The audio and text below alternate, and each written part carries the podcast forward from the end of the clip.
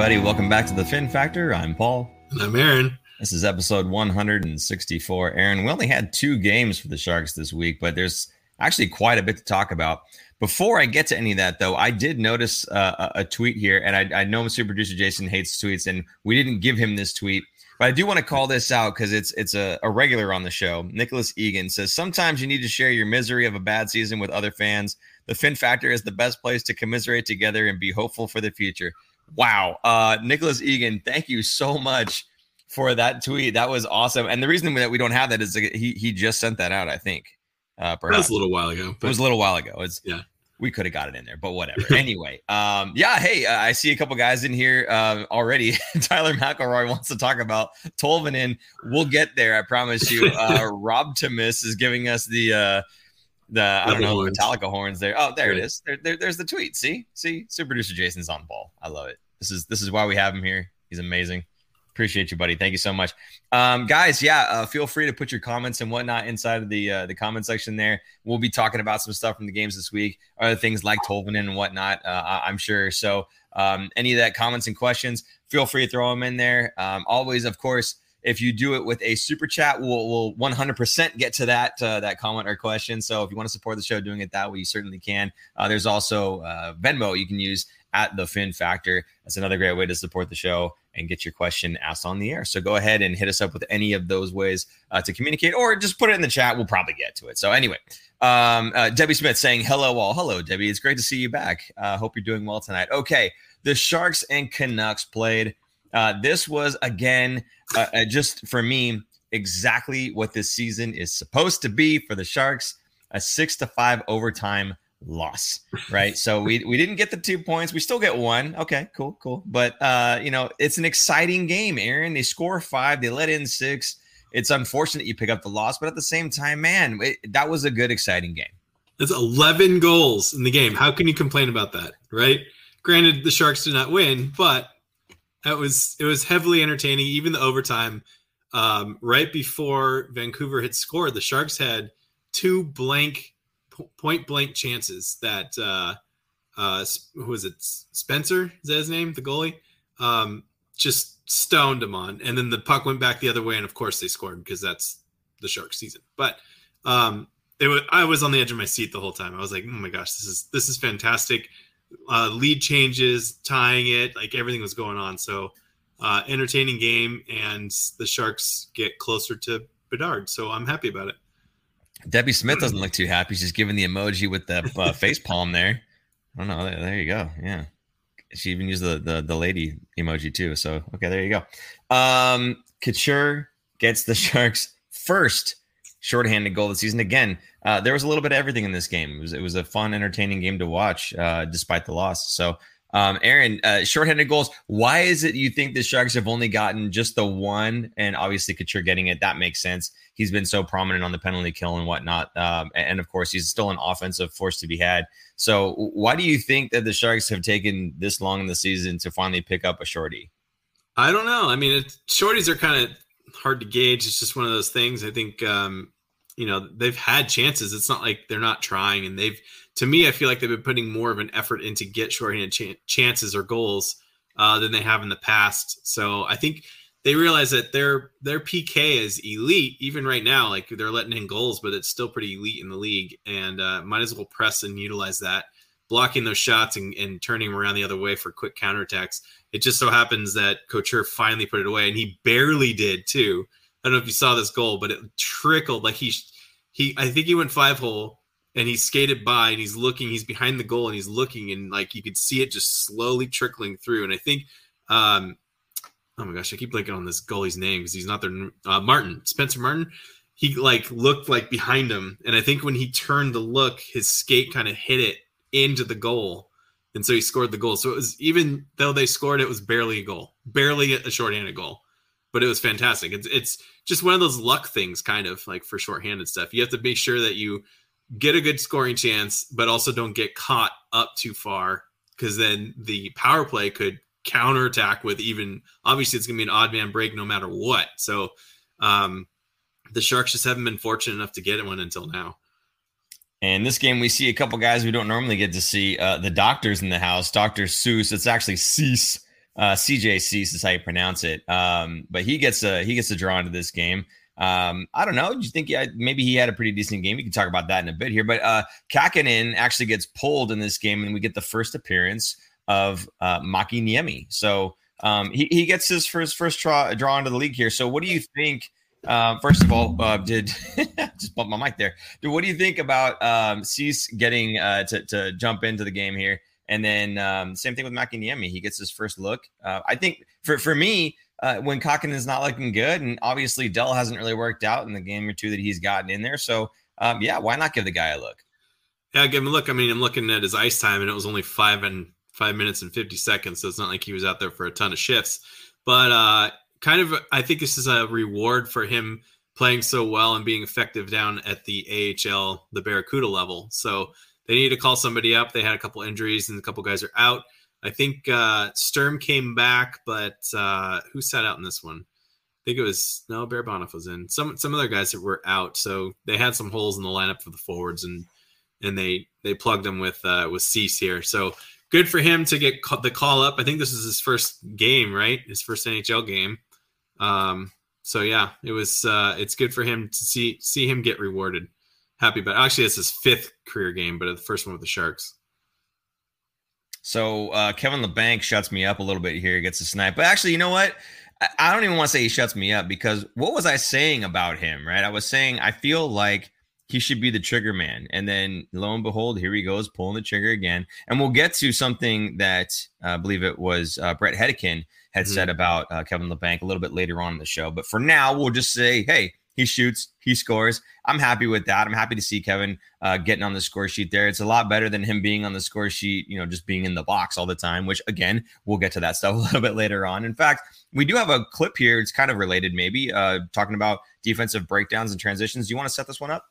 Sure. This is Coach Quinn, uh, kind of asked about. Uh, I'm trying to remember what the actual question, how it's posed, but he kind of talks about the defensive breakdowns and the transitions going from the team figuring out if they needed to be on offense or defense or vice versa. So um, here's kind of what he breaks down um, to it after the game, after this Canucks game. Yeah, I mean, obviously we need all our lines to be better defensively. You can't be giving up the number of goals we've given up, and you know, it just. Uh, I mean, you guys watch. I mean, we're in their zone. We're in their zone. They don't score. You know? I mean, it feels like it happens way too easily for the other team, and you know, our problems arise when, you know, our game is at times very indecisive. Are you on offense or you on defense? And when those situations arise, we're assuming offense when you need to assume defense. You know, those flip pucks, you know, two of them were flip pucks. And we're thinking we're going to get it and go the other way instead of doing our jobs until we gain full possession.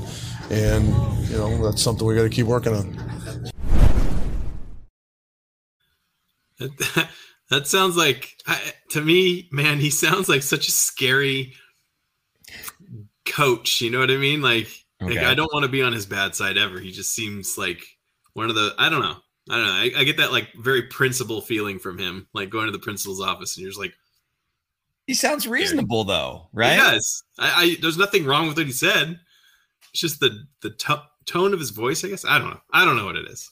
Well, I'll tell you what, the Sharks assumed offense in the next game here. The Sharks Ducks 6-1 win. Uh, there's a you know game where the, there's six going the net and the, the Sharks come out on top of it this time. How about that, huh? And speaking of Makiniemi getting his first NHL appearance, he finally gets his first NHL start. And of course, since it was a 6-1 win, his first NHL win. So he's uh batting a thousand there. Um, yeah, tell us about Makiniemi here. Uh, for a lot of folks, you know, they haven't heard of this guy before. Obviously, he was part of the Brent Burns trade with Lorentz coming over, but um, give us a little bit of a rundown on him. Um, uh, just go ahead, and take it away. Sure. This is uh, part of the package that came back for the Brent Burns trade to Carolina.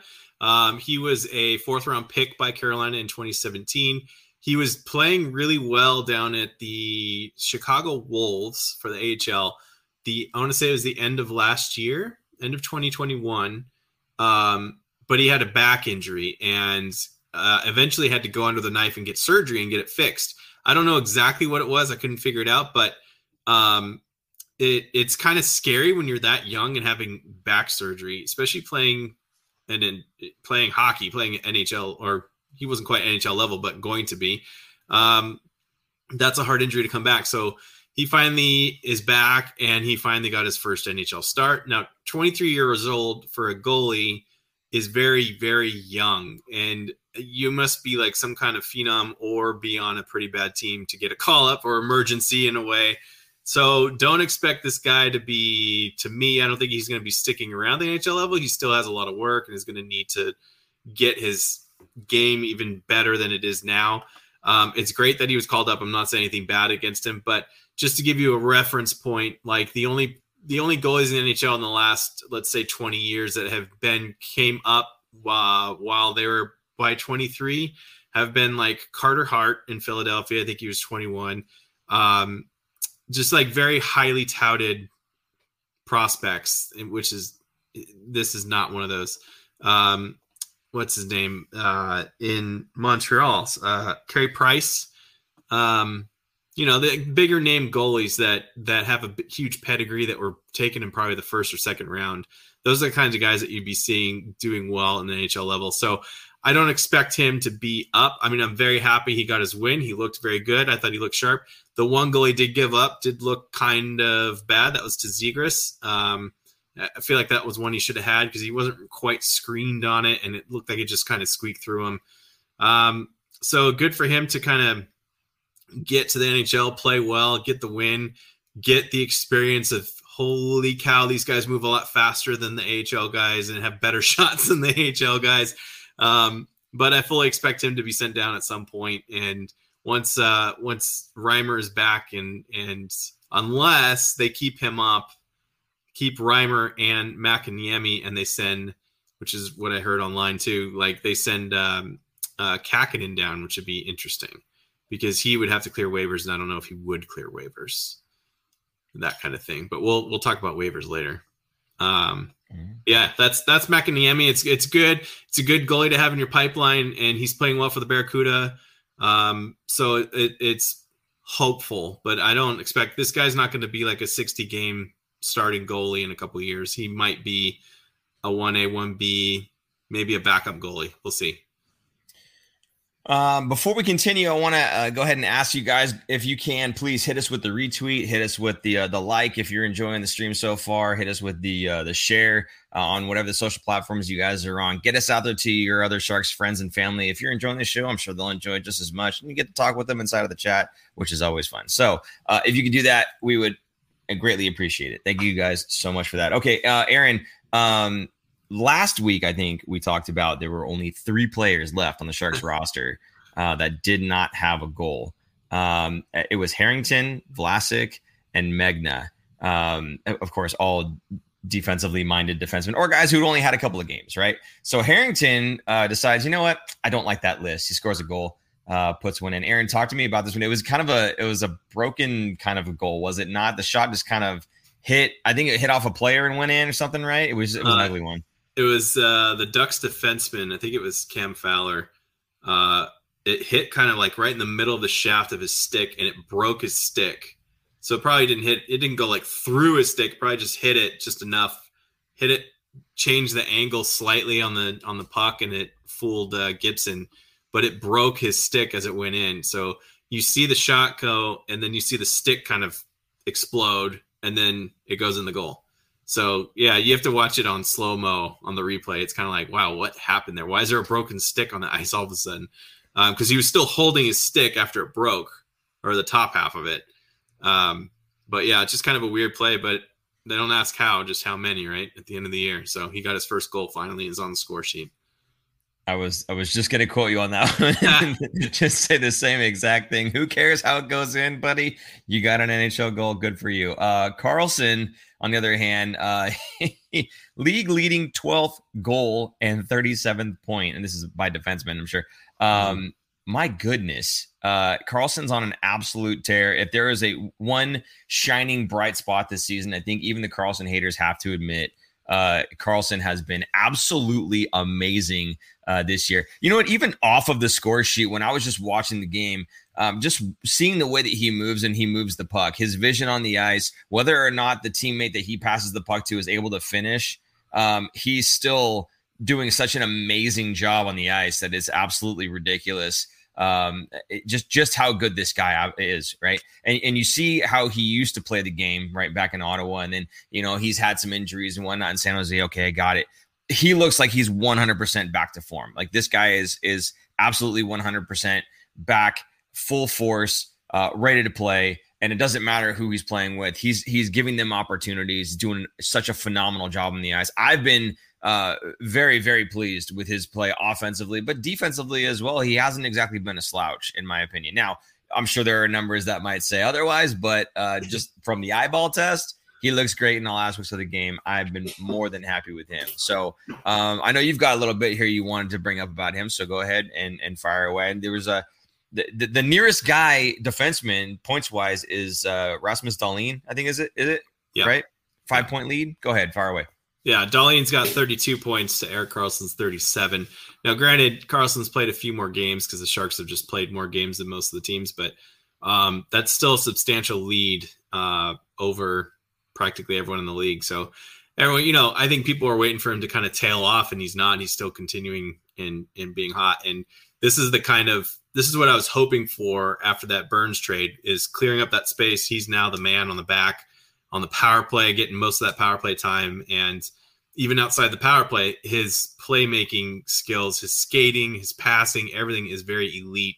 Um, and he seems healthy. So it's all coming together for Karlsson. Maybe he's motivated to play really well again, to be on the move, because that is seemingly everything anyone wants to talk about now that he's hot is uh, he should leave the Sharks and the Sharks should get something from him or for him. So um, that was what they were talking about actually. The, so this is a nationally broadcast game, and there's a question here from Tyler. What do you guys think about this Leah Hextall? Leah is the play-by-play um, for ESPN. This game was on ESPN Plus. Um, I forget who the color commentators were, but um, I so many people complain about her. I and I I think everyone is Randy Hahn is special. He is amazing and uh, award-winning play-by-play. It is really hard for anyone else to come into step. Not that you're stepping into his shoes because it's a nationally broadcast game, but just to to do a game when it's not Randy, it's really hard because he's been around forever. He's very good, um, but I think she is fine. Like she, I think doing a nationally broadcast game is harder because you have to learn every team's players. You're not used to like Randy is used to. Obviously, he's going to know all the Sharks, but he's used to most of the division and most of the teams. Like he doesn't have to worry about you know the New York Rangers other than twice a year. So the nationally broadcast ones are thrown to all these different games all the time. I think they do a phenomenal job. They're not biased either way for or against the Sharks, and I think that's kind of a problem. Not that Randy is either, but um, I think um, people just don't like change. That's part of it. I think she's fine, and people need to back off on her already. Jeez. Anyway, there's my rant. Um, yeah. So after this game, um, I I kind of hung around on ESPN because I wanted to see what they wanted to talk about in the post game, and most of it was how Karlsson is amazing and how any contender. I think the quote was something like how any contender is going to want him on their team because he's a right-handed puck moving defenseman who is playing at an elite level. Then they're kind of like, you know, well, he's got this contract that's kind of hard, but with the cap moving up and there's some teams that can make some space, it could happen. So I'm like, wow, this is nationally people are talking about it. It's not just, I guess, Sharks fans or, or Ottawa fans wishing that he was probably back on their team right now. Um, so yeah, that's that's kind of like I think that's what all we're going to hear about through the trade deadline. If he's not moved by the trade deadline, I think we're going to hear some very angry, pissed off people as well for not moving him, and that Grier's not doing enough. It, it's kind of interesting that um, you know national broadcasts are even talking about the Sharks actually, because usually that's just not the case. It's always you know Leafs Nation, whatever else, right? But um, yeah, I mean, obviously, you know, you've got a player of that caliber, and other teams are, you know, like you said, the vultures are out, right? Um, they, they want this guy uh, if they can afford him and if they can fit some on the fit him on their team.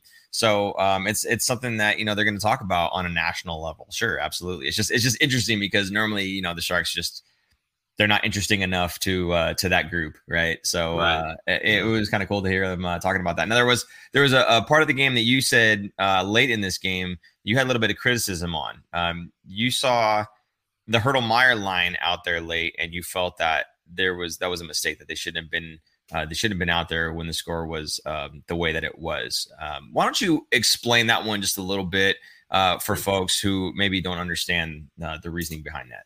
So at so Bonino scored an empty netter. The the Ducks had pulled their goalie super early because they were down by uh, three goals. So I think it was I want to say three minutes and change. Bonino just shot the puck out from his own zone once he got a hold of it. Could have iced it, but I'm glad he did this. Didn't play it safe. Like shoot for goal, whatever. You're up. You're up by three goals. If you ice the puck and they score a goal, eh, you're still up by two. It's fine. So I like it when they take chances. I wouldn't like it if it was only a one goal lead, but he did score. So now it's five to one. Five to one with three minutes left. Do you send out your top line? No, you shouldn't be sending out top line. I think that's why Anaheim was mad. Now, it's an it's kind of like an unwritten rule. Now, to me, I don't care about unwritten rules. I think it's stupid. I'm that's not, I'm not arguing for the unwritten rule.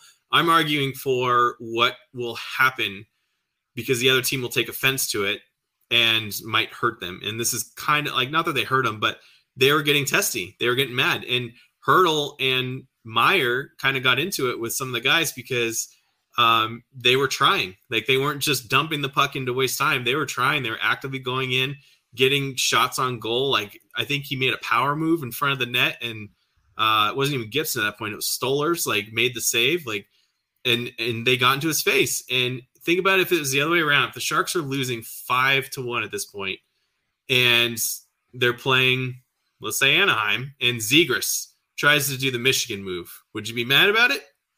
Or would you be like like, oh, that's just part of the game, you know? You just flip the flip the script and, and see how you feel. That's that's how Anaheim would feel. So for me, I don't think Quinn should have sent them out there because they could have gotten hurt. They could have gotten in a fight, like where they would drop the gloves and maybe you know they could break a hand. Who knows? Or they could get concussed. They get knocked out in a fight. So just something stupid can happen. You should have just kept your fourth liners in there. The next shift, he put the fourth liners out there, and they get. I don't think it was quite a fight, but they get into a scuffle, go into the box, whatever. Now the Sharks later in the game, what was it? A minute left. I got to look up the time here. Um, Lorentz scores a goal with three or four minutes left. Um, it was pretty much the next shift, I think, and make it six to one. So they they scored an empty netter to make it five to one. Then they scored another goal to make it six to one on the goalie. So it just was it was starting to get out of hand. Like, why would you put those guys out there? That that's to me like I, I'm kind of I don't want to say I'm upset with Quinn. I'm kind of questioning his decision to to send those guys out there. Well, what what's your take on this? Uh, honestly, like, and you said to put it um the shoe on the other foot or the skate on the other foot, I guess you could say. um, I've I, I I'm in that boat when it's more like a younger league like the like the house league the kids and stuff when when one team's blowing the other team out you start telling those kids hey slow it down. Let's try to make three passes. Um, i've seen it before where a kid tried to do the michigan. Actually it was my kid who tried to do the michigan and um, threw the puck clear over the net because he just doesn't know what he's doing. Um, and the the ref put his hand up and said in sportsmanlike conduct you guys are up by like eight you don't need to try that stuff. So he threw him in the box, and you know he didn't understand at the time. I explained it to him afterwards, and then he's like he, kind of laughed about it, like okay, fine, whatever. But um, in those leagues, I get it. in the show, no, man, like you you play, you play. I think, but that doesn't mean you put out your best players when you're up by five goals. I'm with you there. I I think it's you know again there there's a propensity to have an injury um, against a team that has been frustrated that's maybe had enough of getting scored on. And they see a guy who's going hard to the net and it's like dude you're already up by five. You do not need to crash the net and bang the goalie's glove or whatever else the case is right? You don't need to be doing that. You're going to win this game. Just you know relax. We're not trying to kill you so just don't try to kill us that kind of thing. It's almost like one of those unwritten fighting rules you know but it's just like playing the game essentially.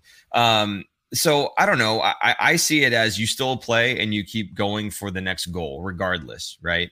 Um, I mean, think about when Boston played Toronto. Don't you think Toronto should have gone for that next goal instead of getting, you know, three or four scored on them straight and then they lose and they get bumped out of the playoffs?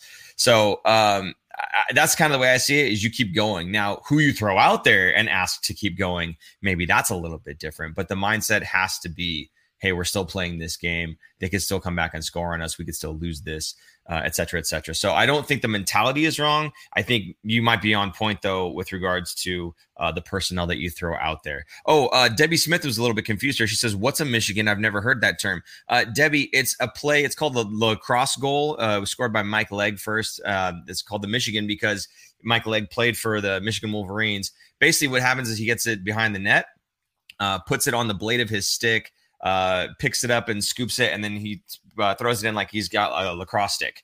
So you'll hear it being called the the lacrosse style goal, the Michigan. Um, some people call it the Svechnikov, not um, not our Svechnikov, the other Svechnikov, his brother. he he is the first person to do it in the NHL.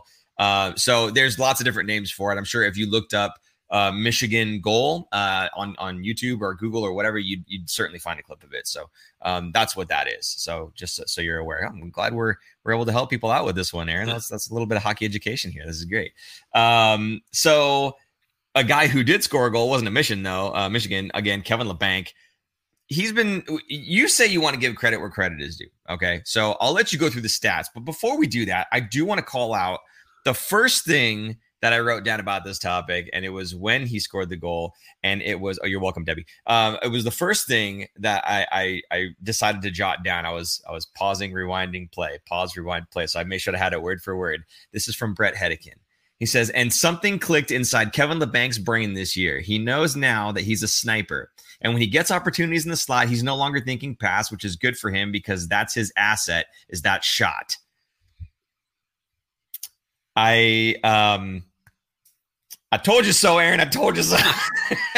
I didn't want to say it, but I'm saying it. I told you so. This guy, it, for me, is not a setup guy. And for people to try to use him or other coaches and other schemes to try to use him as that, I think has been a mistake. The, the passing it backwards off the boards to Brent Burns thing, yeah, he got assists and that that's great, but that's not a, a true setup guy. That is a basic get the puck back to the point, right? Anybody can do that. When you're talking about a setup man, for me, that is the Erik Karlsson vision. That's the Joe Thornton vision, right? Guys who can see the play beyond the play, right? They they see that uh, that open passing lane, but there's nobody there, but someone skating that direction. I'm going to thread it through. That's the kind of guy that I think uh, is like the setup guy. And for me, Kevin Labanc just isn't that. Um, when I look at Kevin Labanc, I see him shooting off of either leg very well uh, very accurately. And I think that's where he's best used. And I love what Bret Hedican said here. And it says, when he said, uh, he knows now that he's a sniper. It's like, oh, I've been doing this wrong the entire time. I should just be shooting the puck more often. And to that line of thinking, uh, the stats you're about to go over uh, just kind of reinforce that point. So go ahead. Sure, I think part of it is a confidence thing too. He's his confidence, I think, is up that he can score in the NHL. Um, and these snipes are amazing, by the way. If you haven't seen his last, I would say, handful of goals, most of them are in the absolute top corner of the goal. Practically no goalie is going to say this. Um, so this is the stats for his past nine games. He's had three goals and five assists, eight penalty minutes. All of those pretty much stick infractions. Um, only one power play and one power play goal and one power play assist. So it's not coming from the power play. 18 shots on goal, so two a game but he's a minus two combined. That's that's interesting to me, which we'll get into that. Um, he has a four game point streak right now, and he in those nine games he scored a point in seven of them. So it's not like they all came from one or two games. He's consistent. He's on pace for 48 points. That's pretty good. I think that's the Kevin Labanc that he's getting paid for a little bit under. He needs to be a little bit better than that. But his best season was the 2018-19 season where he had 17 goals and 39 assists. So he had 56 points. That's a um, 0.68 points per game. This is probably the best way to tell if he's on that kind of pace. Um, he's dropped since then. This season, he is at right now 0.59 points per game. So that's he's similar to that season, not quite. He's just shy of getting to that 50 point on his current pace but he's also hotter now than he was when he started the season. So there's a chance that he could eclipse the 50 points this season. And that is going to bring me to the roll call for the week or for today. Uh, the roll call question is Do you think Labanc breaks the 50 point barrier this season? Uh, so tell us where you're watching from, what city you're in, and uh, do you think he's going to break that 50 point barrier? Now, he's he's getting paid because he's a scorer, like a, a not just a goal scorer. He was a playmaker too. He's he's he's a good he's a good player on offense. His weakness is playing the 200 foot game, and for a while he was not scoring. And so when you're not scoring, your weakness gets bigger, or it's in the spotlight more. So I think that's why he's become kind of a punching bag, both on our show and I think by a lot of fans. So um, I do want to give him credit when credit is due. He's he's performing. I think he's playing better. I think he's trying to get into more of a kind of leadership role here. Um, and we do have a clip here of him. And this is funny. I'm going to set this clip up. This is the clip asking him about kind of um, the defensive part of his game and his line, not just him, but his line. So Paul and I talk about this all the time, mainly Paul about team defense. So here is Labanc on working on their team, other line working on their defense. Yeah, yeah. I mean, I think for our line, it's not the offense; it's uh, more the defense. So, you know, it's just uh, we're creating chances five on five, but we just got to make sure we're taking care of the puck in all three zones. It's a it's a very yeah. short quote, but that was yeah, also yeah, the Aaron, longest quote think, of I, Labanc. I, I think I think we know what we need to do, Aaron. I think we just need to take care of the puck in all in all three zones. That's what we need to do. I, I sent this clip to super producer Jason to to clip it right, and he goes, "That's a really short quote," and I go, "Yeah, that's the longest one in the entire the entire session of all the questions that he was asked." I just, I just, I just think that we need to take care of the puck in all three zones, Aaron. Dude, if you know that that's what you need to do, then why aren't we working on that? Like, why is it? I don't know. Maybe they are working on it. They're just terrible at it. Maybe that's all there is to it. But you would think that if that's something that you, like Zinksy says, Bedard, and just, okay, thank you. That I guess that's why, man. He, maybe he's in the same boat. I don't know. But, uh, goodness gracious, man. Like, if you know that that's the problem, that's, that's what I always tell my boys too. Like, for anything in life, really. If you know that you suck at this one thing, then maybe you should stop working on the things that you're really good at and work on the thing that you're terrible at, right? That's it's a good way to to to, to fix that problem, right? You're not going to lose the stuff that you're good at just because you're working on something else, right? So um, I would I would wish uh, that Kevin and, and his line mates uh, would would heed the advice, the defensive advice um, that the coaches are, are giving them, but I mean, again, for me, it's not you don't even have to be, you know, a heavy hitter to be able to separate guys from the puck. You just have to be smart about your angles and skating through the hands, taking the stick away, um, you know, stick to stick, body to body, basic stuff like that. And, and, you know, you just don't see that kind of stuff out of these guys. And it's it's just a shame because honestly, it doesn't take much to tweak the way you play just a little bit to add that amount of pressure that makes the other guys screw up. You don't have to bash them through the boards. You just have to be a, a, a force of pressure for them, right? Something that makes them feel like, ah, I got to get rid of the puck, right? And more often than not, when someone's moving the puck, that's where they're going to have, you know, the turnover, the bad pass, it flubs or bounces or whatever else. You don't even have to necessarily do anything yourself other than apply that pressure and just doing that oftentimes is enough. Um, but you just don't see it out of these guys. And when they do run up on somebody, it's like, well, are you really are you really a threat? And for Kevin Labanc specifically, I just don't see him as that that big of a threat, which is unfortunate. So um, I'd like to see more out of him. I'm again, I'm not expecting him to go out there and bang bodies or anything like that. I'm realistic about it, but there are little things that you can do uh, to fix your game defensively. Not maybe not fix, but at least enhance it um, without getting rid of the offensive upside uh, for your line. So I don't know. I, I, am I'd like to see more out of Kevin. Uh, at the same time, again, just like you, I got to give credit where credit's due. He is doing a pretty decent job of, uh, you know, putting the puck in the net, being offensively minded, and and generating. So I, I, can't really say too much about it. At the same time, I see somebody else that just said something about penalties. Um, you know, absolutely. That's the other thing is he's got to stay out of the penalty box um, you you can't do a good job defensively if you're sitting on the bench the whole time, right? So it's not like he's even getting that opportunity. And furthermore, you can't fix your defensive woes by scoring when you're sitting on the bench. So I, it, it, for me, there's just a lot more room for growth for Kevin. Um, I, I wish I could say I'm optimistic about it, but he's been with the Sharks for quite a while now, and I think this is it. Just is what he is at this point. Um, I don't know that he's going to break the 50 point barrier. I think that you're you're optimistic, and I like that. But I just don't know that he's that guy who's going to break that 50 point barrier. And part of the reason is if they don't end up trading him, they will have traded other pieces around him, and the guys that he's going to be playing with will be that much farther off and that much more of of a blender, right? He has to get used to new people uh, once they go through that whole trade deadline purge. So um, I just don't see him getting quite all the way to 50. Uh, 40, I could see perhaps, but um, I just don't know about 50. So um, I, I don't know. You, you, are you fairly optimistic? I don't know. You know if you gave your take on this one. Do you think he's going to hit the 50?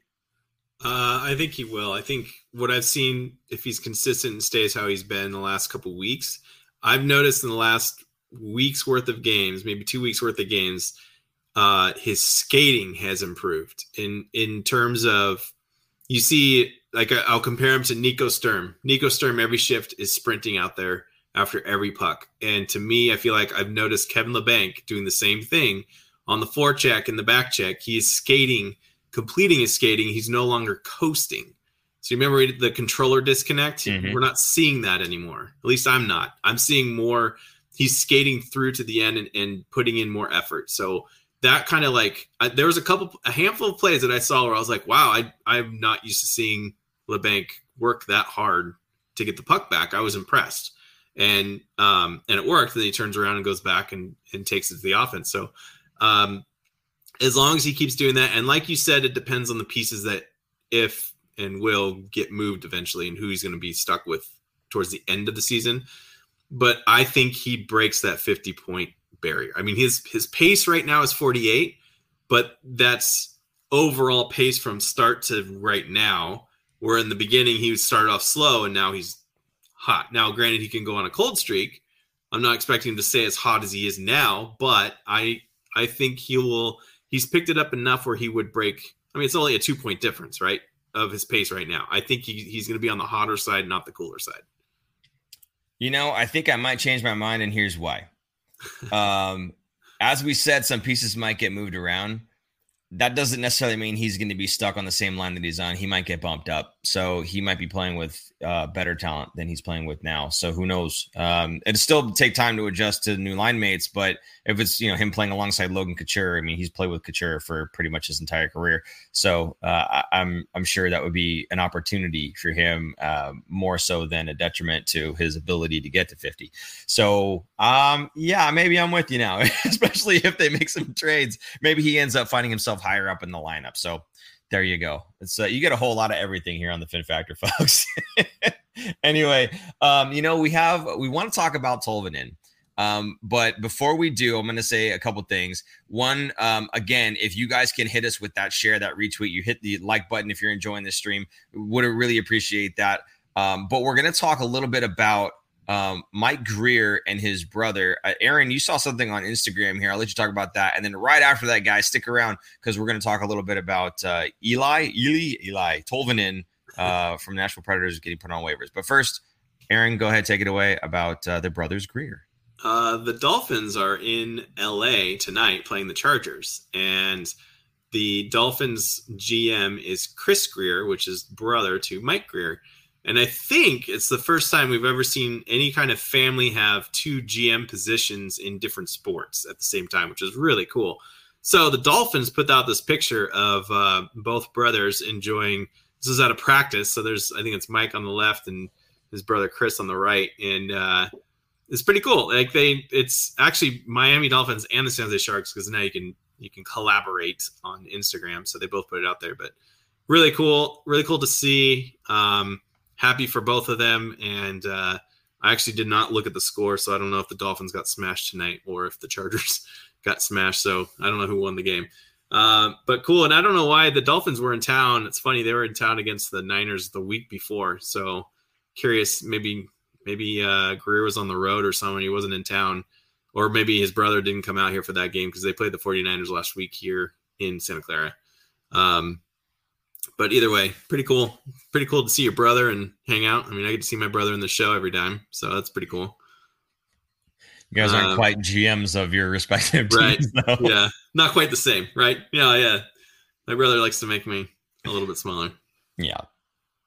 John's trying to show you who's boss. Uh, Peter St. John says the Dolphins got smashed. Oh, well, smashix, but I think he meant smashed.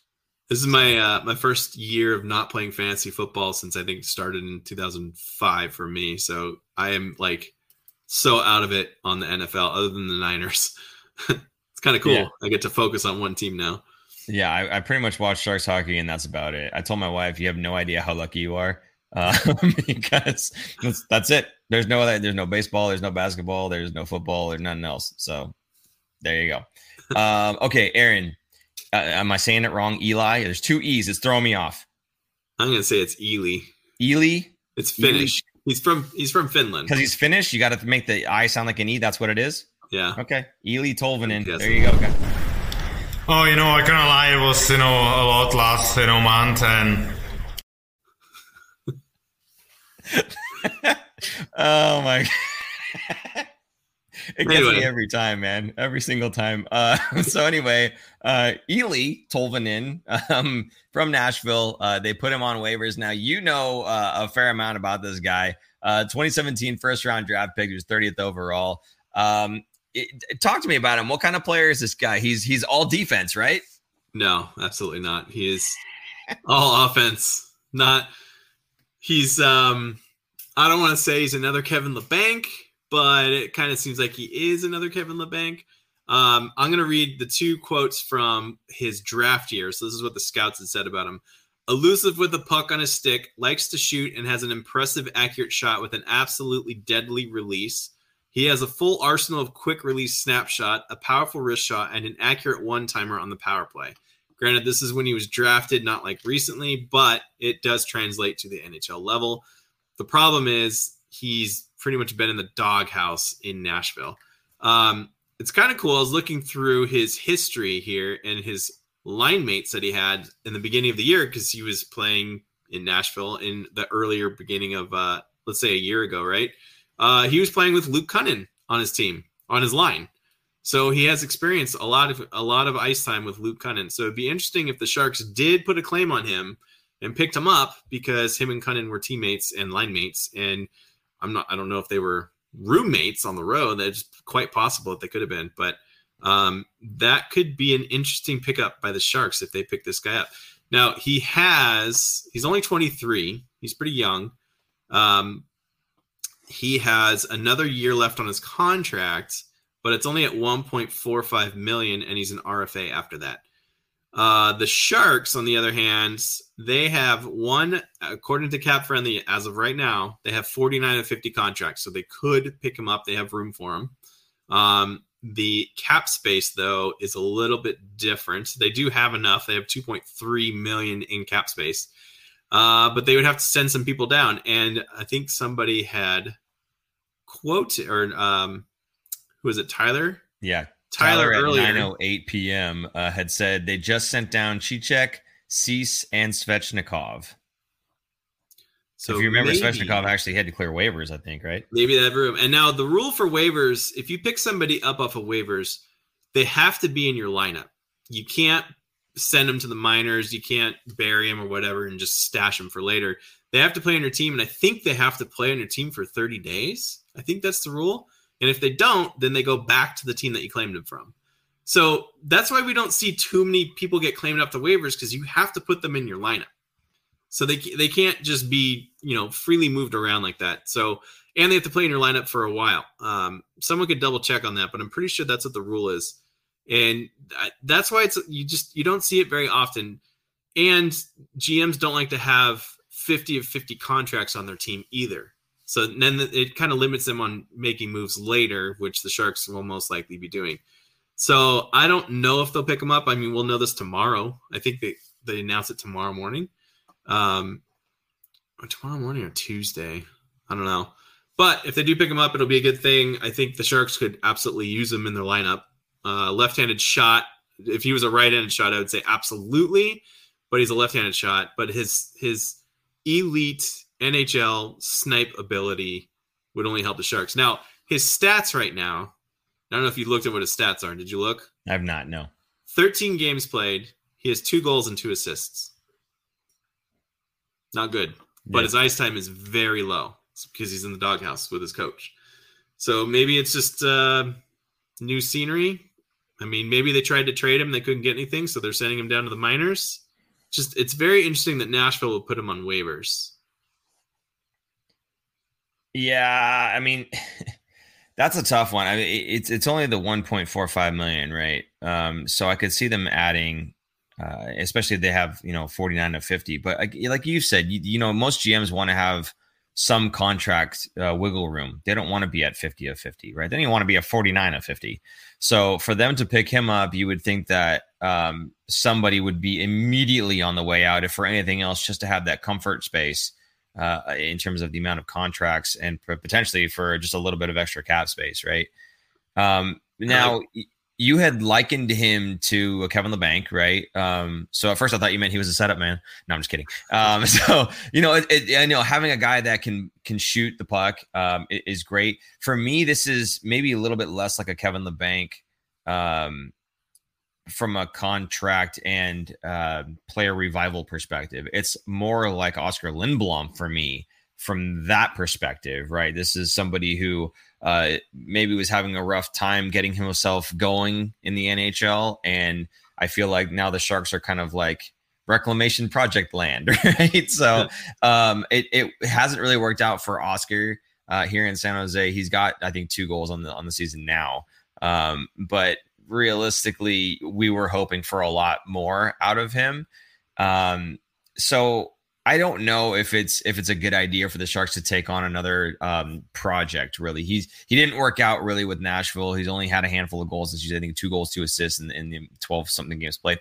Um, so if it's not really working out uh, with Nashville, it's it'd be hard to understand why it would necessarily work in, in San Jose. But like you've said, um, sometimes it's just a change of senior. That's the only thing that's really needed. Maybe he's just not working out in that system. Maybe uh, the the system that Coach Quinn has going for the Sharks is more up his alley, or maybe the the players that he'd be playing with potentially. Maybe a, a Logan Couture. Uh, can feed him the puck better um, and, and, get him the opportunity to, to take some shots. Maybe that second power play unit uh, could do well with a guy like Tolvanen um, with that elite shot. So maybe it could work out. Who knows? The question is, do we really want to take that chance with the last contract spot that we have and the very minimal amount of contract uh, cap space, I should say, um, that that we do have? I just, I just don't know that that's something that the Sharks would be interested in. Now, if you said, would the Sharks trade XYZ assets that just aren't working out anyway? Uh, almost like Demers and what's his name? Um, Dilly, uh, Brendan Dillon, right? When when that trade happened, right? That was a player for player, just a hockey trade, both defensemen. Um, that was just uh, we need two guys to to have a change of scenery, right? That's really all that was. Maybe that's the same thing that's happening here. And maybe a guy like Oskar Lindblom would do better playing in Nashville. Maybe a guy like Tolvanen would do better playing in San Jose. Now I'm not proposing that trade, but I guess what I am saying is maybe they do a hockey trade, right? Just a player for a player. It's not like we're trying to get one over on anybody else. Uh, we're trying to get a specific value. We're just trying to give these two guys a change of scenery because they're not working out here for either organization. Let's just swap players. Maybe that's a, a good a good way to go. I don't know, but um, I think to just make the claim for him and not give anything up in return, I, I just don't know that the Sharks really want to go that route. So I don't know how you feel about it, but that's kind of my thoughts. Um, do you think this would be a good idea for them, um, given the contract situation, given the cap space, and given that you know they've got other players that that they probably should have moved by now? Well, he is only 23 years old, so uh, I would take him over Kevin Labanc, and he he just there's less less money involved his contract is way better. Um, he has he's still very young and, and, can turn things around. I think it is a situation where he needs a new a new scene change of scenery kind of thing. Um, Debbie just asked Aaron Wisey in the doghouse. I think it's because he doesn't play the 200 foot game, similar to Labanc and his issues, where he's just not playing a full game. He's more focused on offense than he is on defense, and that hurts the team. Now, coming onto a Sharks team that doesn't care about defense as much, you know, maybe he can turn it around and and he could um, start scoring some goals for the Sharks. Who knows? Uh, he was scratched seven of the last nine games or something like that. So he definitely is in the doghouse with the coaching staff, and his ice time is just plummeted. Um, uh, so I just found this on on Twitter too. So Chris Johnston of TSN had reported placed on NHL waivers today. This is uh, Nathan. He is from J Fresh Hockey. He does these charts, and this is amazing. And he wrote, "Preds just gave someone a free Christmas present because it shows you kind of the potential of what he could be here." And this is like basically a top six winger in the making. Maybe not quite, but doing it. You know what I mean? So, um, I, I would take him. I would I would absolutely add him to the Sharks. There's nothing here to lose, in my opinion. All right, so you take the guy, huh? You know what I do like is that he would be in an RFA still, so you exactly. can kind of control that after the fact. So that's I'm sorry. Did you had you had mentioned that? I don't know if you made that a point. I did. My bad. Yeah. That's right. I can only hear so much of you sometimes. I know. I know. I drone on and on and on. um, you know what's funny is uh, if we're done talking about this, uh, Peter St. John says doing the Jaromir Jagr without the elite scoring t- uh, tough. I think he meant though. Um, we are going to talk about Jaromir Jagr. Do you want to talk about Jagr now, or is there anything else about Tolvanen? No, I think I think um, I mean we'll find out about Tolvanen by tomorrow. I think. Yeah.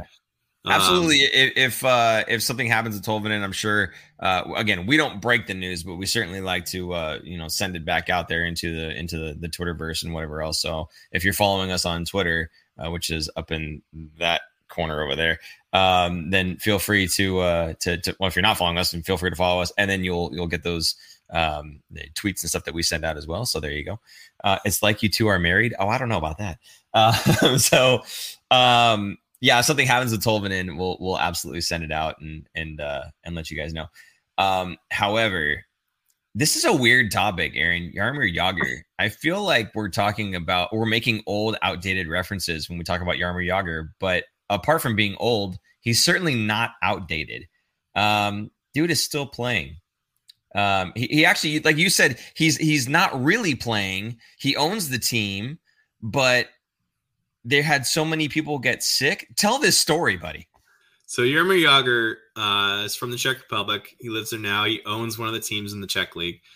Um, he hasn't played in the NHL since 2017, but he's about to turn 51 years old. He owns this team, and a lot of the players got sick, and so he had to suit up and he had to play. So he played in the game. He played over 15 minutes in the game and got two assists. Now they lost seven to three, but he got two assists of those three goals. That's amazing. And um, I, I actually there's a video of it too of him playing. That's it's just incredible.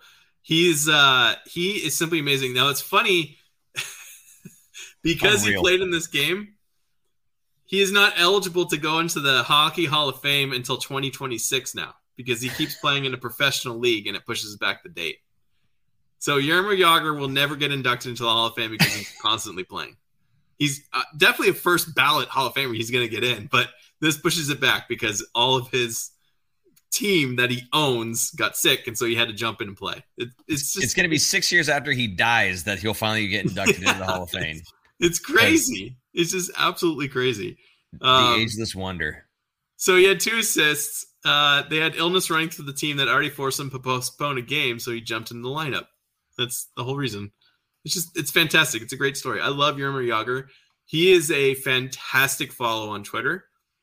He also like refuses to get the blue check mark. So it looks like a fake account, but it's actually him. it makes it even funnier. It makes it Jagr is just one of those guys, one of those characters, man. He's like Joe Thornton, like just an absolute character of the game that has bizarre, crazy stories throughout his entire life. That yeah. would be cool to get like an all um, top character line or something like that. Joe Thornton, Jaromir Jagr, Pavel Datsyuk. They'd be laughing. They'd be laughing the whole time. Bunch of goofy, funny dudes, just you know, top of their game. Oh my goodness. Uh, that would be yeah, absolutely ridiculous. Uh, Debbie, uh, echoing your sentiments there, but uh, you know what? Noah actually, before we get to the last bit here, Noah brings up uh, something that's pretty interesting. He says, "I think you guys should do a segment about top five prospects in the draft hoping for Bedard, but trying to be realistic since Anaheim decided to play like a dumpster fire. Thank you for um, that analogy, uh, Noah. So, um, you know, we were talking about this, and there's somebody that uh, frequents the show who is very into uh, prospects and that kind of thing. And so, I don't know if we want to necessarily call that out right now, but um, that's something that Aaron and I have been kind of spitballing, maybe bringing somebody else onto the show for a segment just like that, Noah. So, um, if we do decide to do something like that, absolutely, we'll uh, we would be putting it out there, letting you guys know. But I think that would be very interesting, and it would be um, interesting to see what the other prospects look like. I think it's always the case where you know the top guy in the draft, right? Like like the Auston Matthews, the Connor McDavid's, even you know, Jack Eichel, he was number two, but uh, and then of course a guy like Bedard, right? um, seeing these guys and you look at them and you kind of go, yeah, these are the top prospects. These are the best ones. These are the ones we want. But then like number two, three, four, and five are actually still really good, but nobody knows about these guys, right? So yeah, I think it would be absolutely great to do uh, a segment um, just around that. Now we might not do something like that until later on, like maybe closer to the draft where it's more relevant, um, especially since all the rankings uh, coming in would would change up until that point in time, right? Because players do better or worse, and their ra- draft rankings go up and down accordingly. So maybe we would wait for that. But uh, Aaron, what do you think? Is that something that we ought to do for these guys here? Yeah, I think uh, we're gonna try and get some together. I think maybe right after New Year's. Um, get kind of those top five guys on our radar and, and the name is a little bit more familiar. Because I agree, I'm, I'm not hopeful for for Bedard. And there you go. Fantilli, Michkov, Carlsson are the top four uh, but so many in the top tier talent. Absolutely. I think um, I don't want to settle on Bedard and, and, get my hopes up because, you know, knowing the Sharks, they're never going to have the first overall pick ever. Um, and if they do, that's probably a pick that they had traded away years ago. So I, I don't want to look forward to that. Um, but yeah, I think especially with this draft, it, it, everyone's excited about it because the top five are legit guys that most likely could play in the NHL starting next season at 18, 19 years old. So um, a lot of top talent to go around, and the Sharks are definitely going to be adding one of them to their lineup, which is what I'm excited for. Which is why I don't care about this season and kind of want them to just do what they're doing, scoring five goals and losing six to five in overtime. That's exactly the kind of season I want to see. Entertaining hockey, but uh, just not there. The results in the standings and adding a top player into their into their lineup.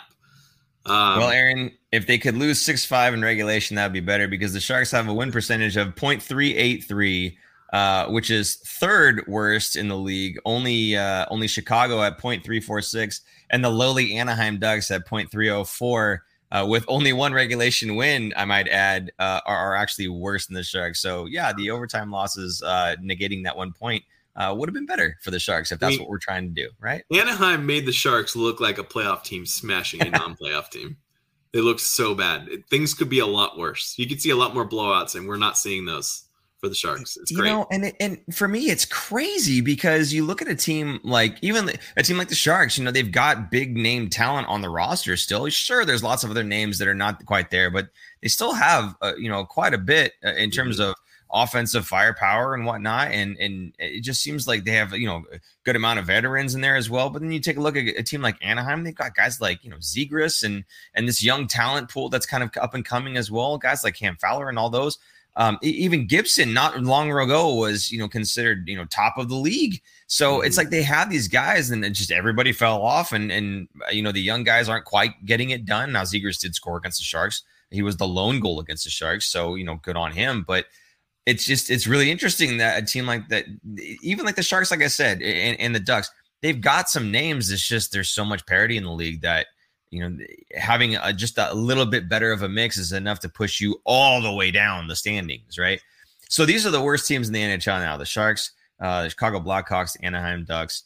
Um, it would not be out of the realm of possibility for the Sharks to get down to Bedard um, but the way that it sits right now, even if they lose the lottery uh, twice and two teams leapfrog them, I mean, it's still it's, it's top five, and I guess that goes back to what we were talking about that segment having a you know the the top five prospects. We get to know all those guys, It'd be a good thing because you're definitely getting one of those five, right? So um, anyway, just you know, it, it, was interesting to see you know how how low the Sharks are right now. I guess I didn't quite realize that they were that far down the standings. Yeah. Um, I guess when you see that they're like second worst in the West, you think, oh, but there's probably teams that are worse in the East, but there's only one. So. I mean, we're gonna we'll find out that Bedard is, I think, kind of falling out of favor as the first consensus overall pick. Um, Fantilli and Michkov, I think, are kind of catching him. So we'll talk about that and um, get to know those guys because again, it'd be like Shane Wright. Shane Wright was for all of last year was oh he's for sure the first overall pick. He's going to be the greatest, the top talent in this draft, and he went fourth overall. Yeah. So uh, it could be a situation like that. So there's a chance that Bedard could fall. Who knows? But uh, we'll go over that. Um, one thing I forgot to mention way earlier in the show. We're going to go back a bit. Uh, Gadjovich is the game in, in against Vancouver. Oh. Played against his brother-in-law, and his brother-in-law happened to be the goalie. so here's a picture of them before the game. Uh, he's playing. Uh, Spencer Martin was in goal for Vancouver, and he's playing against him. And guess what? Gadjovich, on a complete individual effort, strips the guy of the puck, shoots it, and beats his brother-in-law. Can you imagine? Now I was gonna get a quote. I was like, oh, they had to have asked him about this, and they asked him about it after the game, and he's just like, oh no. I, they're like, oh, did you like kind of rub it in, or did you like say anything? Was there extra motivation? And Gadjovich gave like such the the generic bland answer of like, no, I'm just here to win for the team and wanted to get two points and blah. It's like, come on, come on. You know what I would have done? I would have skated, grabbed that puck, taken it home, wrapped it as a Christmas present, and given it to him Christmas. Wow. That's that's the kind of guy I am. Oh, my brother-in-law, like Good Lord. we played we play soccer together. Imagine if we were playing on on opposite teams and and he was in goal and I scored on him. Absolutely, I would do that. You don't think that's funny? Come on. No, it's hilarious. It's brutal, but it's hilarious. Would you sign it first at least? Absolutely. Sign it with the date, the time, the exact time of the goal. Oh my god, that's terrible. Well, you gotta have fun. Oh yeah, yeah, absolutely. fun. Oh my goodness. All right. Well, speaking of having fun, the Sharks are going to have fun. Hopefully, these next three games: Arizona, L.A., Calgary. It's Tuesday, Saturday, Sunday. This is another one of those ones where we have a, a little bit of a break in between these games here. So the last week we only had the two games, and then this week we have three, but it's Tuesday and then a stretch to Saturday. It's kind of a stark change from the previous week where we had two back to backs. Yeah. Yeah, I mean, absolutely. Like, well, we just talked about two weeks ago how the grueling schedule was just kind of killing these guys, and now they got they finally get these breaks in here, so it's good. Um, Arizona is still just awful. I'm surprised they're actually higher than the Sharks in the standings right now. I, I bet that will start to change. Um, I mean, they're barely above them. Points wise, the Sharks have one more point, but points percentage wise, Arizona actually has four games in hand on the Sharks, so they'll probably make up the difference there. They're at 431 win percentage versus the 383. Um, and it's at home. It's Tuesday night against the Coyotes at home. There's going to be nobody at this game. Nobody. They have a hard time bringing people on Tuesday nights. I don't know why they don't try and change it with the NHL scheduling to get rid of the Tuesday night schedule. Just, I would rather go to a game on Monday night than a Tuesday night. I don't know. That's just me. Because Mondays suck no matter what. Eh. But it's going to be empty. It's going to be sad. It's going to be empty. Uh, then they're playing the Kings on Saturday at home. Now, interesting thing about the Kings, um, they have Jonathan Quick. He's getting older. He's probably going to be retiring soon. I think he's this is his last year of his contract. They signed Petersen to an extension. Um, I think before this season started. So it was the first year of his extension. Um, I'm looking it up right now to see how much it is. Um, 3.875 million. Not an in- insignificant sum to a backup goalie who's probably going to take over as your starter. He was performing awful, just playing dreadful. I mean, the Kings aren't great, but they're not terrible. He was playing awful. They put him on waivers this week, which is like, whoa, this is supposed to be your goalie of your future, and you put him on waivers. So they sent him down to the AHL level for a conditioning stint, but he has to clear waivers. Um, and he did because nobody probably wants that contract and he's been playing poorly. But now imagine if he comes back and starts playing at an elite level. How many teams are going to be kicking themselves for not grabbing this guy off of waivers? Hindsight's twenty twenty. I don't know. Yes. You, you you know what though? If you're that team that took a chance on him and and it didn't work out, then It just are you me- kicking yourself? Absolutely. So I don't know. I think you take you, you take with what you know and you you hedge your bets on that, right? You don't take uh, what you think he could possibly be. Uh, even though the last uh, thing that he's done is just play so poorly that he had to get put on waivers. I it, it's a little bit different for me, right? So um, with with a goalie, um, if he's not playing well, if he's not playing well, it's pretty evident he's missing very simple shots. He's not in the right position, that kind of thing. It's very different from a goalie who's jumping and stretching and trying to make spectacular saves because the defense isn't covering, right? So if he's truly that bad, I think you you know, uh, yeah, we don't want to take a chance on this guy, right? Um, and now if they put him on waivers because his stats were horrible, but really you can look at it and blame the defense, yeah, okay, fine, then maybe you take a chance on the guy, but um, I, am hoping that they know the difference between a goaltender who's not focused and and not capable anymore, uh, up to their standards at least, and the difference between that and you know the the team around them not supporting well enough for them to be successful. They're, they're, I think they know the difference between that. So if they're putting their goalie on waivers, I'm standing back uh, on that one. That's that's just me. So I don't know. I to me, I think it's a risky move on their part. Oh, okay. That's all whatever. We so have anyway. goalies, by the way, if they want if they want one.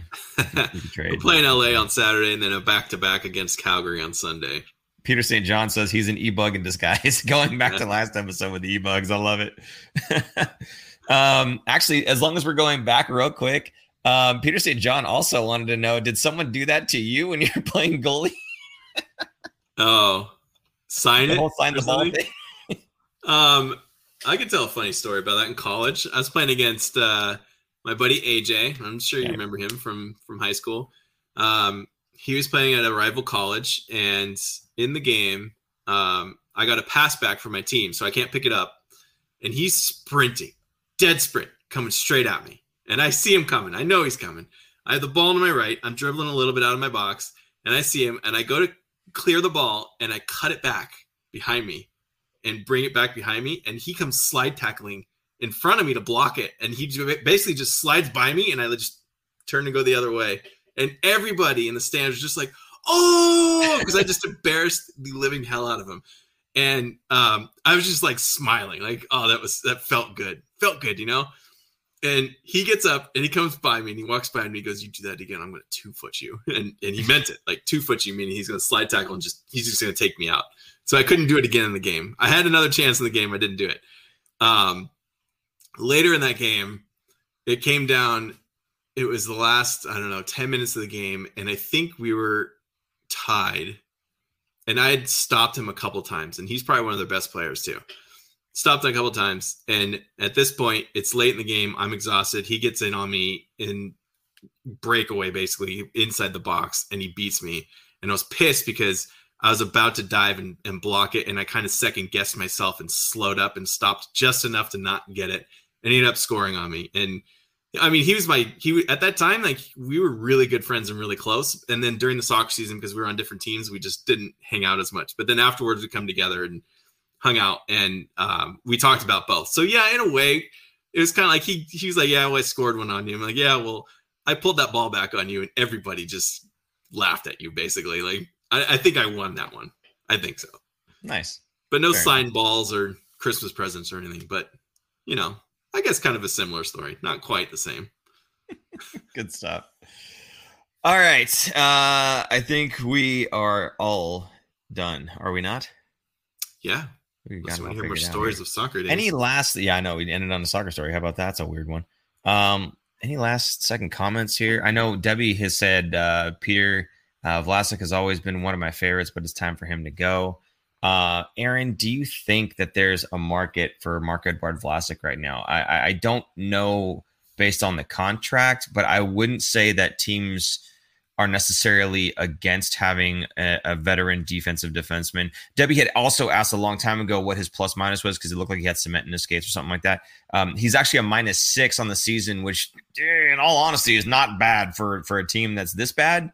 Mm-hmm. Um, minus six isn't bad at all. So uh, I could definitely see teams being interested in him. I just don't know the teams would be interested in him at the full seven million. So maybe something would need to happen there, or a bad contract coming back the other way, some to that effect. Uh, before you talk about that, um, Grandizer twelve says Hey, Paul, Aaron, um, and I'm guessing super producer Jason's included in this. Happy holidays, Merry Christmas, and season greetings. Let's go, Sharks. Hey, man, thank you so much. We do appreciate uh, your, your comment there. That's pretty awesome. Uh, Merry Christmas and happy holidays to you as well. And anybody who's listening, uh, happy holidays to you. So, Aaron, um, what, what, what do you think about that then? I think uh, new coaching staff came in, and him and Simek, I think they've been given a fair bounce back opportunity, if you will. Um, I think they kind of sat him down. I think Grier was kind of like, "Hey, you got to play for, you know, something. So if you want to be on a new team, you got to play well so that I can make you make a trade." His trade, uh, he has a no movement clause. Vlasic does. Mm-hmm. Um, it changes after the season, so it's a full mo- no movement clause, just like Karlsson.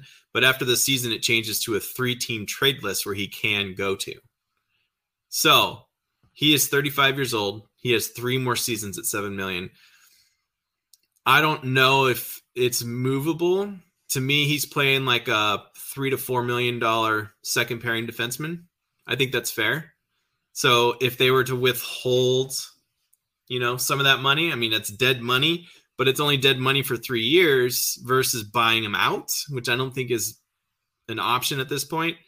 Um, buying him out would mean they're paying him for what six more seasons. Yeah. So it, it's to me, I think withholding money is better than buying out players. But anyway, I think he is tradable. I think everybody is tradable. I don't think there's any contract that is not because what if the Sharks get somebody back with the same kind of terrible contract?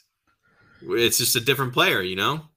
You, you know, just clearing space for the other team and likewise, and giving Vlasic maybe a chance at a contender who, because uh, Vlasic's going to want to get a cup.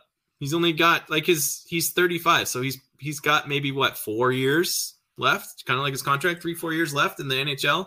He's going to want to get something. So similar to Burns, they're getting towards the end of their, their playing days and they want to go to a contender. So absolutely, I wouldn't be surprised if Vlasic gets moved. I, th- I still think there's value there.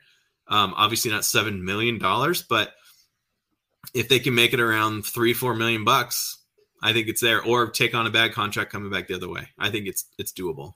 Yeah, I think if the Sharks take on a, uh, a bad contract with maybe like a year, two years left instead of the three, um, you know, just undercutting it just a bit doesn't have to be a seven million dollar contract. It just be you know a player that's a four million dollar, five million dollar, whatever else the, the, the case is, right? Um, I think that wouldn't even be such a bad move.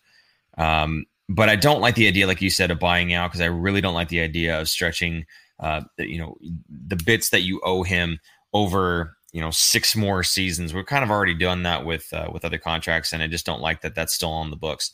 I like to keep that stuff off the books as much as possible. And again, I don't think he's a bad player. I really don't. I think he's a, a, a good player for for what he is and for what uh, his role is. Um, last season, I think he was kind of in the doghouse with Bob Boughner, and I think he, you know he probably had some stuff going on that we just don't know about. And I think this season is probably just a little bit different for him, and it, I think it's showing in his play. I think he's been better. Again, a minus six um, for a team that is what we say 0.383 win percentage. If you're minus six, you're not doing too bad there. So um, at least defensively. So um, I, you know, I, I could definitely see the contract getting moved, especially since again he's he's the guy that's kind of in control of it. I, like you said, he wants to go and win a cup too. I think he's under no delusion that the Sharks are going to be cup contenders anytime soon, at least within the the, the confines of his contract or the, the the the length of his contract. They're not they're not getting back to the playoffs in in three years. Well, maybe they will, but they'll still be you know at the bottom of the barrel scraping to get in. So I don't know. I think uh, he would gladly waive that if there was a team that was a contender that he was at all interested in. Uh, having the opportunity to go there for not just this one season, but for the next three seasons and the rest of his contract, right? So I could definitely see him wanting to waive that and go somewhere. Um, now, it, there may have to be some finagling with the numbers, fine. But again, like you said, I don't think there's a contract that's not movable uh, for the Sharks this season, and that includes the 11.5 uh, million dollar Erik Karlsson contract. So uh, we'll see how that one goes. Uh, uh, thank you, Debbie, for for posing the question. It was just a nice little thing to kind of end the show talking about there. Um, so anyway, uh, I think that kind of wraps up the show. I appreciate that. You said Pearson John says, "Yeah, on the blue line, Vlasic is not getting a lot of help from his partners."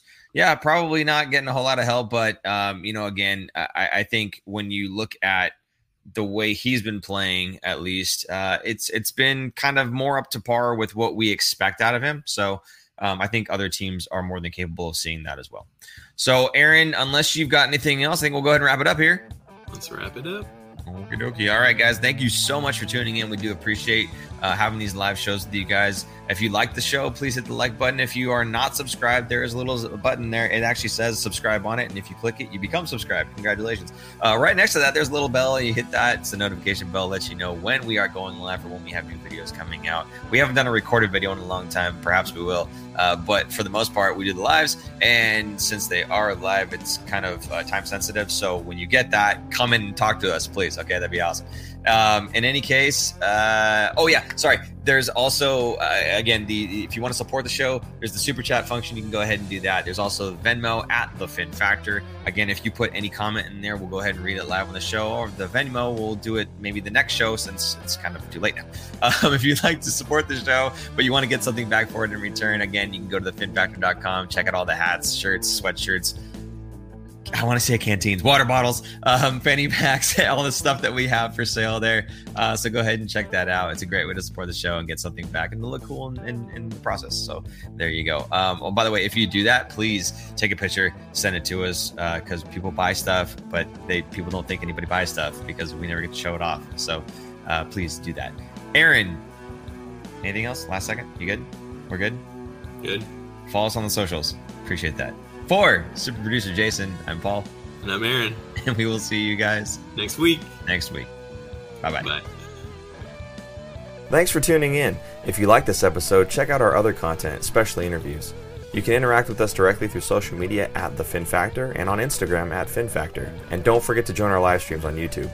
Visit our website at thefinfactor.com, where you'll find all of our episodes as videos or podcasts. You'll also find our exclusive merchandise to help support our show.